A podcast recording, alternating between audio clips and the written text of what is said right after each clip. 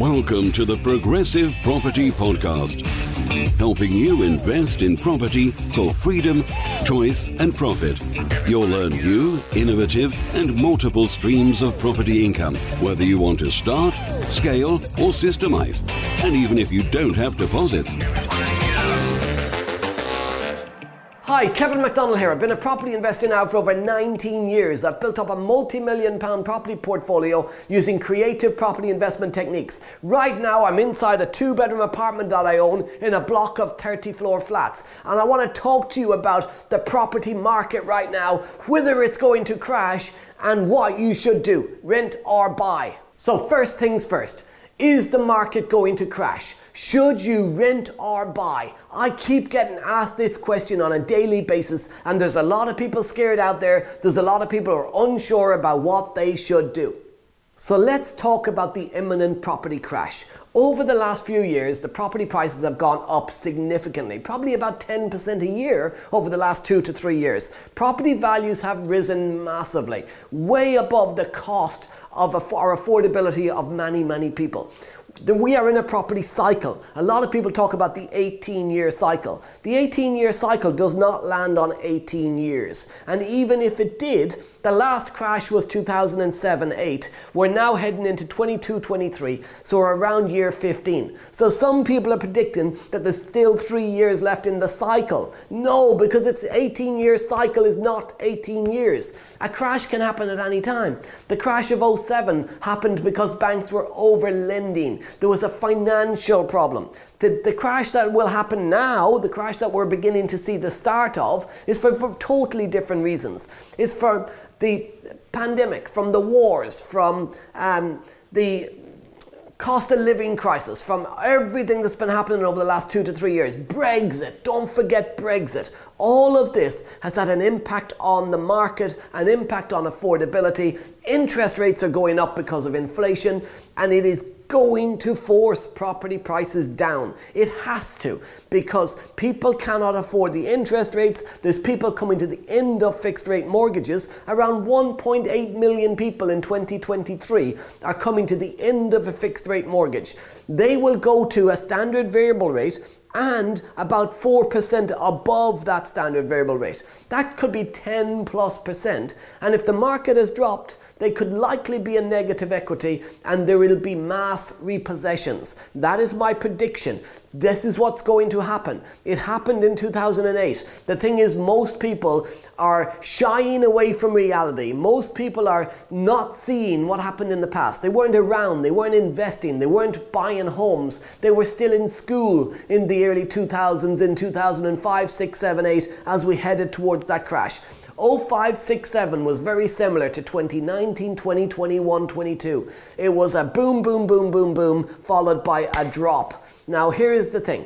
Should you sell up now, get rid of everything? No, I'm still buying. I'm still buying properties. We purchased this property this year. We're purchasing more deals. We're still looking, because professional property investors will buy property in every market. The amateur is trying to time the market. You can't time the market. There's no point selling everything and hoping to get back in at a higher price. What if you time it wrong? What if I'm wrong? What if the market does survive another couple of years? What if it does recover and continue to go up again? Then you've got it wrong.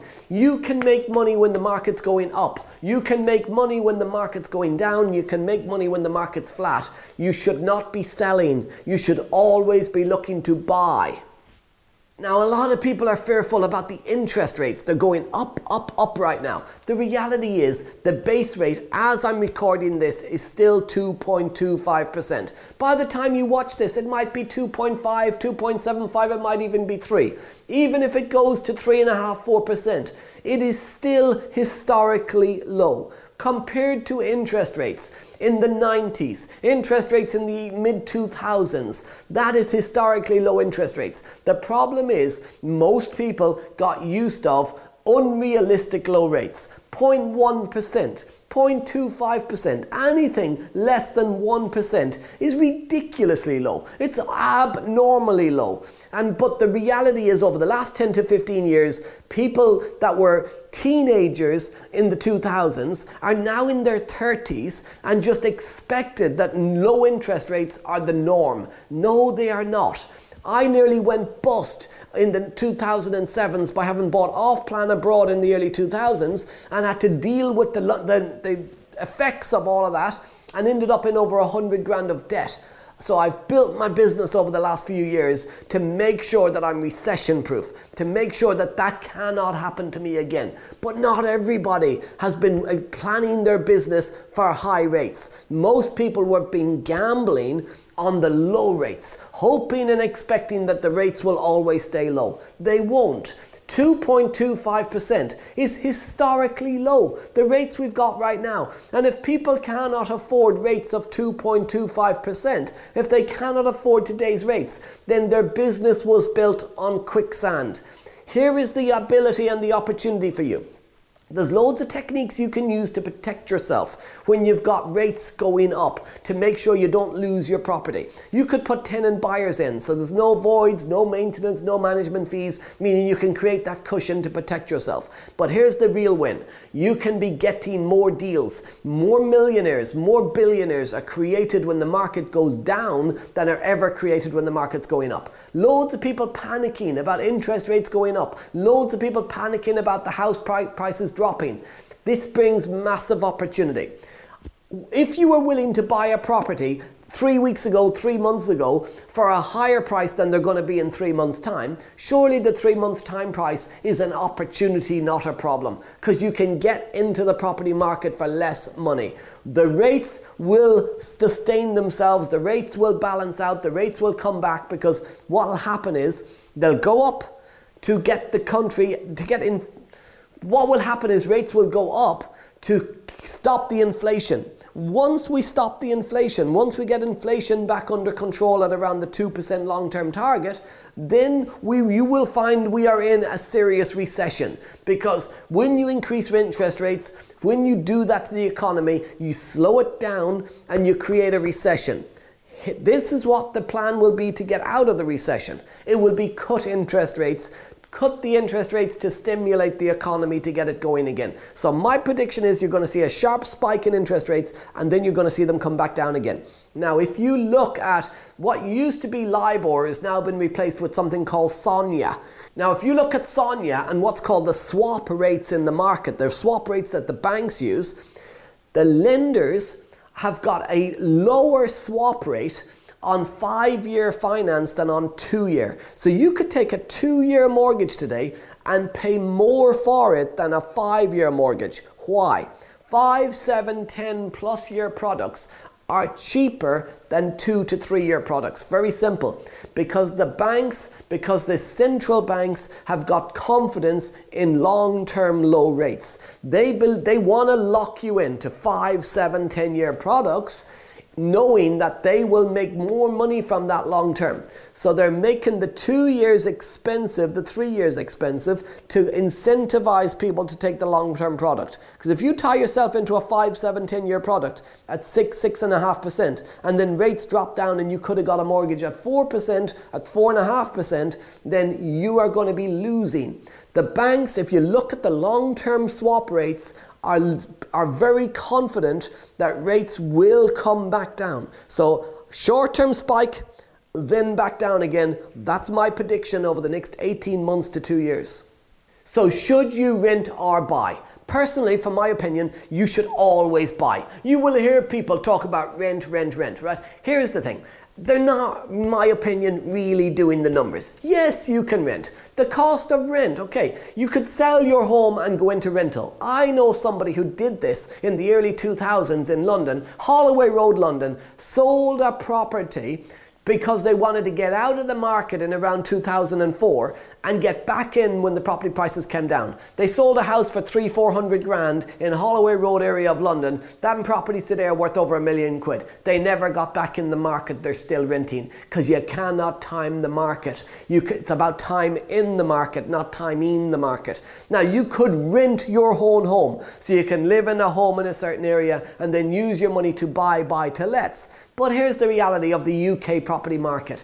If you are renting your own home, you're missing out on the capital growth. You're missing out on the ability to add value to your own home. You're missing out on all of the benefits of home ownership in the UK. It's a different market. Americans talk a lot about rent, don't buy. And then some English people piggyback off the back of it and go, oh, rent, don't buy. They are not following their own trusted gut. They're not following their own fundamentals. They're not following the UK fundamental property market. They're following some American who doesn't understand how the UK market works. How residential in America works is completely different to how it works in the UK. We're a small island. They're a major nation. Prices don't fluctuate as much over there as they do here. It's completely different property market. You cannot take a thought process from America and land it in the UK. You got to understand your local market. For instance, this 2-bedroom apartment I'm in right now. If you were to rent this, it's going to cost you 600 quid a month. To buy it, the purchase price would be about 100 grand to buy this flat. Now, if you buy this 100 grand flat and you take a mortgage on it, your mortgage, you might pay 600 quid a month for a repayment mortgage. You could rent this at 600 quid a month for the next 10 years, or you could buy it and pay 600 quid a month for the next 10 years on a repayment mortgage, and you would only owe, after 10 years, probably if you took out a 90 grand mortgage 10 years in, you might only owe 60. So you've got a house that probably gone up in value to 120 grand, maybe 125 grand. You only owe 60. You're getting a double win. You're paying the mortgage down and you're benefiting from the capital growth. And even if it doesn't go up in value, if it stays where it is, and you're paying the mortgage down, you got a 100 grand property with a 60 grand mortgage. If you're renting it, you've got dead money, you got no equity. You don't have the equity. If the market crashes and you buy a 100 grand property and it drops 25% to 70, well, you still only have a 60 grand mortgage after 10 years on a 70 grand property. You're still winning. So no matter what way you look at it, if you do the fundamental numbers of if the market crashes, if the market goes up, either way, you're paying down the debt.